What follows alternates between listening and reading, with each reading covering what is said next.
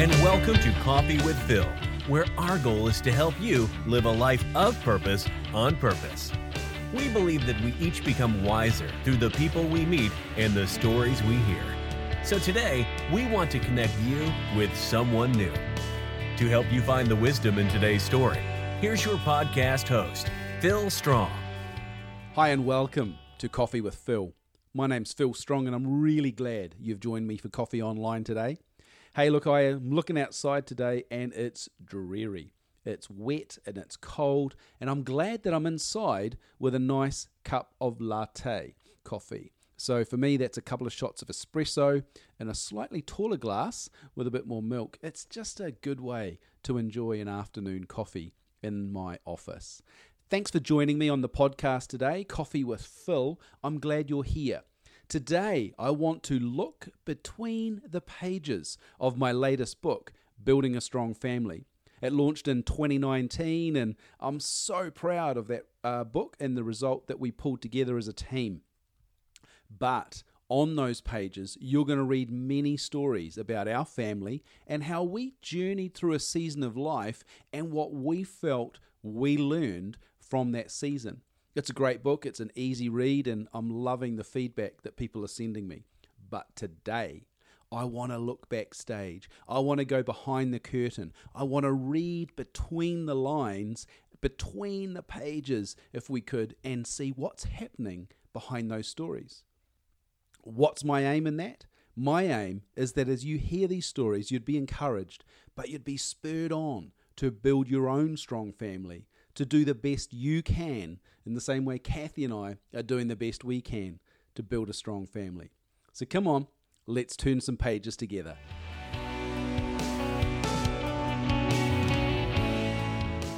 Hi, and welcome to Coffee with Phil. My name's Phil Strong, and I'm glad you joined me for Coffee Online. Uh, today, I want to share some thoughts about reading between the pages.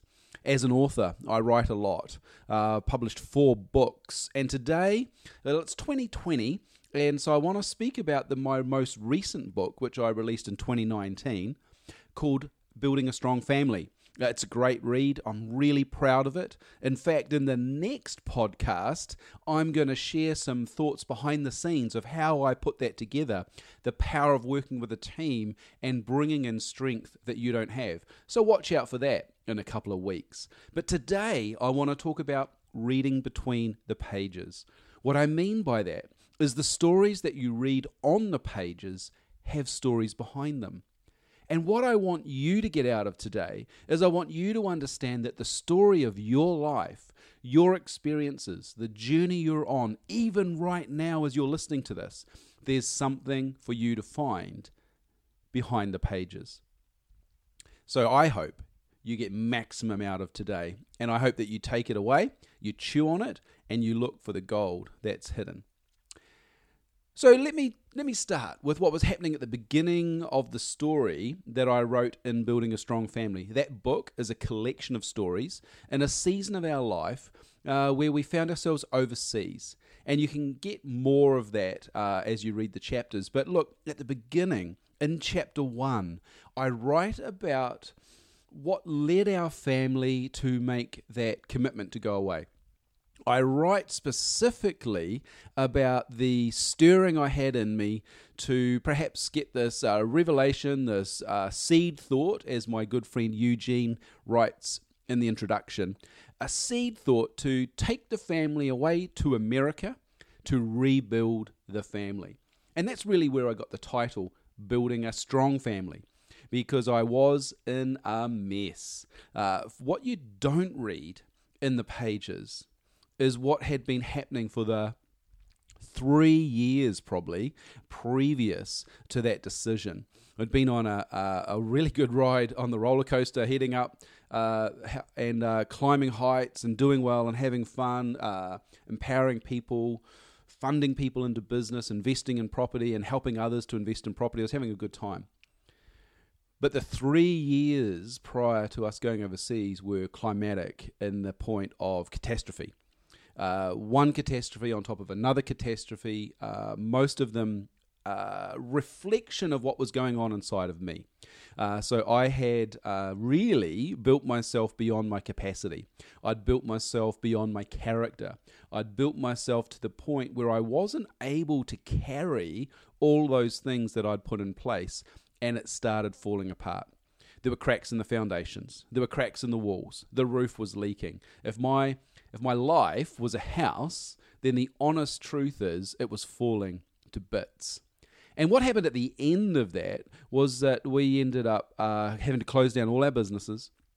I had um, I had people chasing me for money, uh, and I would literally hide in my office. I wouldn't answer my phone when it rang because I knew it was people demanding money, and I would work my way through the season at my own pace. I had a, a good friend give me some advice.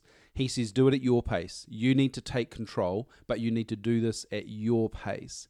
And so I wasn't avoiding phone calls permanently. I was diverting phone calls to voicemail so that I could find the strength and the process to work my way out of the hole that I was in. And I did. But I hid in my office. I grew a beard, I grew my hair long. People didn't recognize me at church because I was literally a different person. I was being pulled to pieces, as it were, broken up into pieces, and those pieces were pulled apart. And it was horrific. It was one of the worst seasons of my life.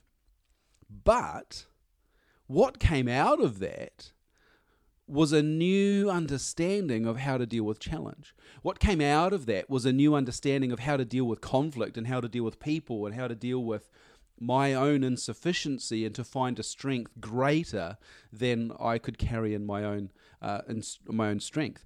What I found out of that was that in each challenging season, there's always a rainbow at the end of the storm, something to look forward to, something to lead you forward into a new season. What I learned out of that part of my life is that life is ultimately in seasons. Even now, as I'm recording this in 2020, you know, that's 12 years after the crash of my life, um, I'm still uh, recognizing that life has seasons. You know, maybe I'm in a in a, a, spring season at the moment, so I'm not quite getting the fruit of my life that I would desire, but I know summer's coming. There's always a season beyond the season you're in today. And look, I hope by, by sharing that beginning part of the story, um, there, look, there's so much ugly that was going on. I, I, I would be embarrassed to share it all with you. But certainly, I hope by sharing some of that ugly, you can recognize that what you read on the pages is the glossy, it's the publicly safe, it's the PG version of my life. But just like you, I've got hidden stories that are shaping me. And I want you to know today that whatever your hidden stories are, they're not there to conquer you, they're there to strengthen you and uh, do what I did find some friends, get some good advice, but work your way out of it. Because, uh, look, if you listen to this, you're not dead. And that means there's hope. There's always hope. So I want to segue now into a, another story uh, that you would have read in the book. Uh, we we travelled across the US. Uh, we took five weeks. Uh, we travelled in a truck. It's a Chevy Suburban, three rows of seats uh, which we didn't really understand the importance of when we bought it. But um, on that road trip, we would often find ourselves sleeping in truck stops. We would pull up at the late hours of a night. I was too tired to drive, and you know, mostly Kathy and the kids were already asleep. And and I just uh, park the truck. I'd say I'd nestle it between two big rigs uh, to try and get some uh, shade from the lights uh, and I'd, I'd go to sleep. And, and, and we'd all wake up in the morning in this truck stop in the middle of nowhere. And the, the adventure for the kids was well where are we dad? Where are we dad? And and this is before google maps on a phone. I didn't have a smartphone.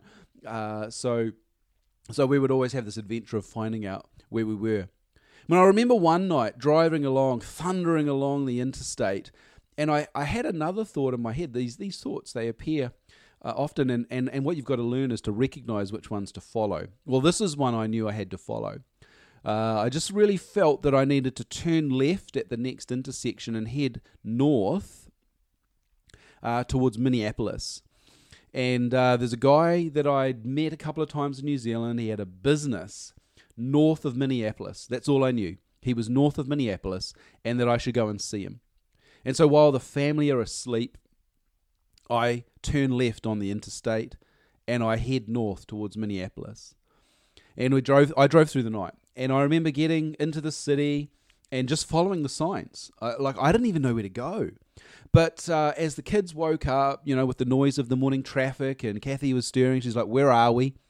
And I, I told her the story of the night and how I really felt God had provoked me to go and find this um, this long lost friend who I'd met a couple of times in a city I'd never been to. And we woke up uh, that morning in Minneapolis, as I said. Well, um, we we found ourselves to the greatest, the largest mall of America, and it's massive. And and all the signs pointed to that. So not knowing where I was, I just drove there. And uh, the kids were a bit excited because they're like, well, this is different than sitting in the truck all day. I said, what are we going to do today? And I said, well, we're going to explore the greatest, the largest mall of America. And uh, that seemed like an adventure to them. And it might sound glamorous to you. But what I don't write, I've never written anywhere, is that morning we pulled into the car park. We, we found a park on level X. I have no idea. And um, we'd been in the car for so long, we were stripped down to shorts and t shirts with the heater on, and it was freezing cold that day. So I remember hustling some bags out of the back of the truck, and I remember helping the kids find some warm clothes. And, and like, I'm, I'm too big to get changed inside a vehicle. So I'm literally getting changed in the car park behind the truck, hoping that uh, the wrong person doesn't see me or suddenly I don't end up on the front page of a newspaper. And then the kids were like, "Well, what's for breakfast?" Really hopeful that we'd go to Waffle House or something like that. And uh, like I knew that that wasn't a wasn't a deal. And so I said, "Guys, I'm going to make some breakfast this morning out of the back of the truck. It's a surprise." And uh, you should have seen their faces when I served jam sandwiches for breakfast. They were like, "What is this? It?" And I was like, "Guys, like money's tight. We can't afford to go out for eggs today, but we're going to have an adventure in the mall, and maybe uh, later on we can find some find something fun to do. And so, what I would rather do is I'd rather have jam sandwiches for breakfast, so that we can afford to do something fun later on. And you know, in that moment, I I I had to have the humility to teach my kids the lesson of sacrifice out of necessity. We couldn't. We, had, we had, didn't have the money. You know, we couldn't afford to just to do what we wanted. We were putting gas in the truck to travel. We weren't sure where we were going to stay, and I had to have money set aside for that. And so, jam sandwiches in a car park was the best I could offer my family. And that was it was humiliating. It was humbling, but it's part of the story. You see, between the pages are those moments of humility, uh, shame, challenge, and sacrifice that other people don't read about, they don't hear about, they don't get to see it. And it doesn't make the published version of the book. But today I want to share it with you because I want you to know that in every moment like that, there's always a rainbow. And for us, we didn't know what was coming. We spent that day in the mall. We had great amount of fun the adventure, the highlight for the kids was we played mini golf inside the mall. They were just astounded that there would be this mini golf park in the middle of the Mall of America. I, I couldn't afford to put them on the roller coaster that was inside the mall, but I could afford to play mini golf with them. And we had some great fun. That night, we set up our tent in a campsite in a city north of Minneapolis I'd followed a, a, a, an intuition and I'd turned a corner and I'd found my friend's business on, on the main street. Like I just literally turned up and found it. It was after hours, they weren't open, so I knew where to go the next day to find my friend. I had no other way to contact him. So we went and set up our tent in the local campsite. I remember cooking uh, something not that nice uh, for dinner over our gas cooker.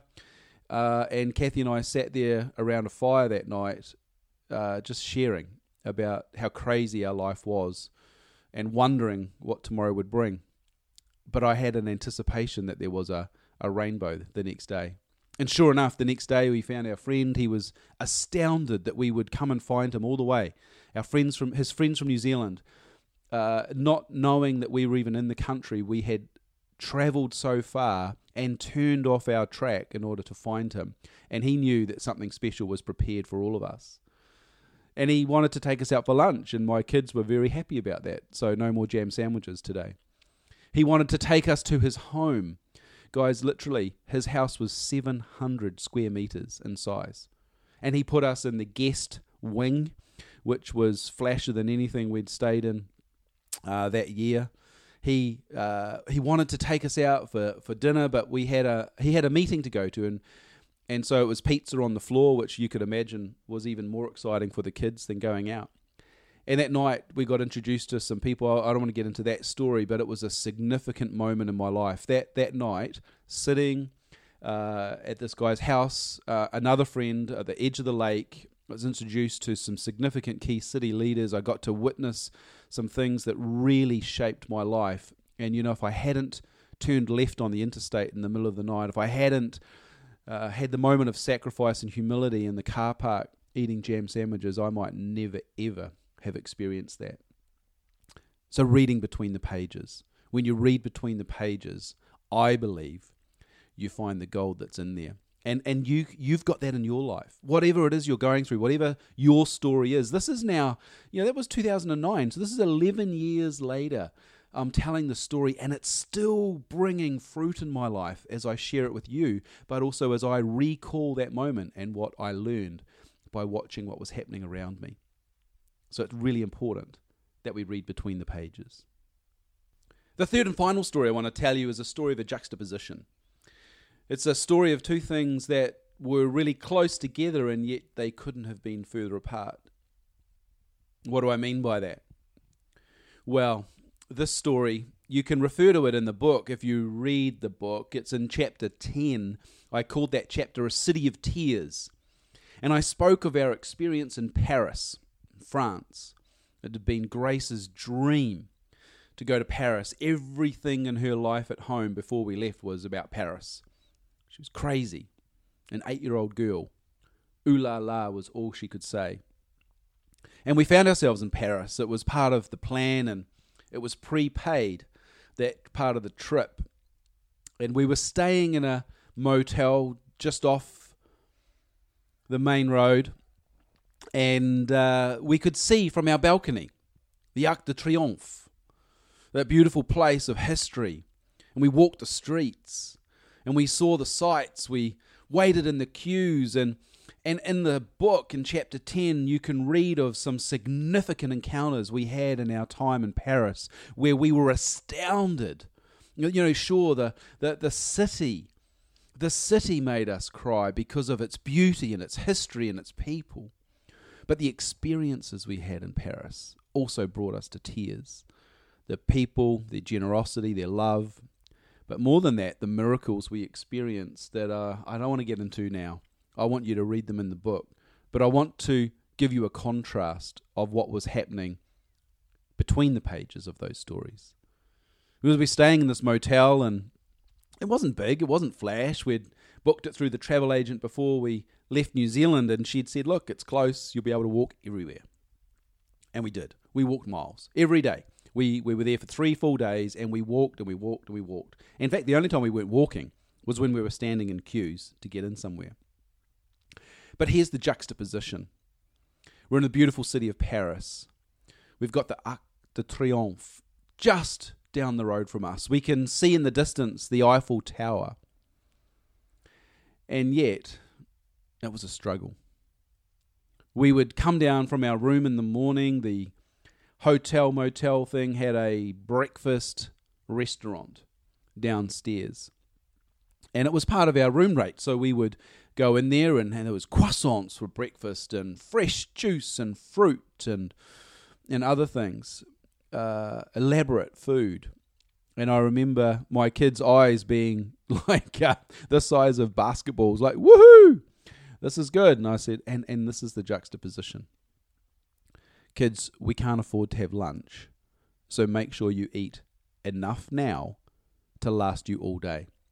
And we would wrap a pastry and a piece of fruit and a serviette before we left, and we would give each person of the family a little package for their snack at lunchtime. But the reality was that was lunch when we ate in the morning. It's a juxtaposition for me. It's a tension. It's a struggle. I can't comprehend how I could be in one of the most beautiful cities of the world and the richness of the history and the buildings and the people and walking the streets and hearing the stories.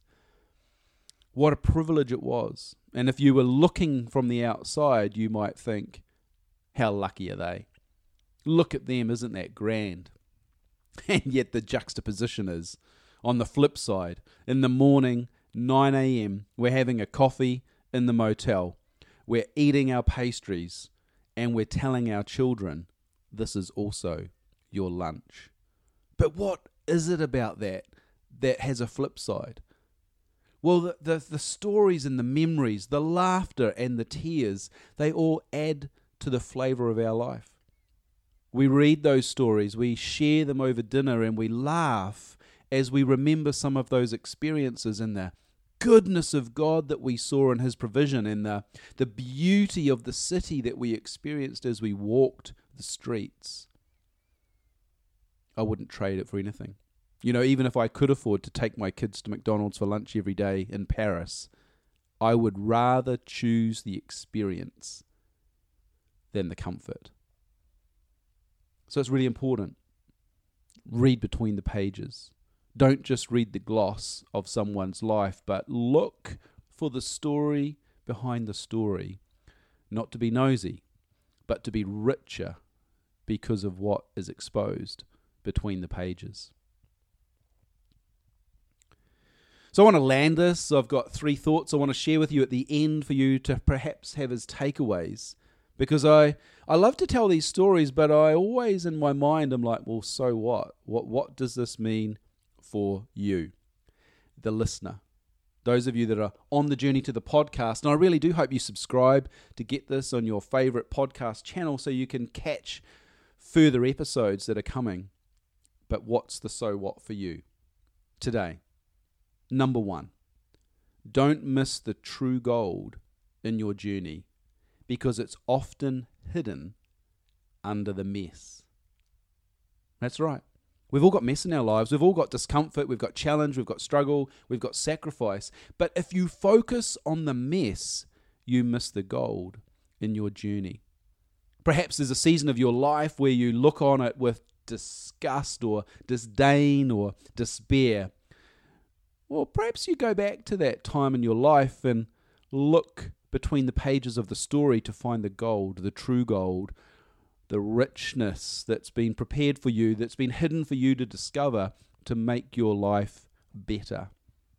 Don't miss the true gold in your journey because it's often hidden under the mess. Number two, I wrote this at the end of the book. It's the final quote. Um, at the end of each chapter, I had this big orange box with a key quote in it because it was a real prominent thought that I was trying to communicate in each chapter and the theme of each chapter. The stories were told to encourage, but the stories were told to make a point.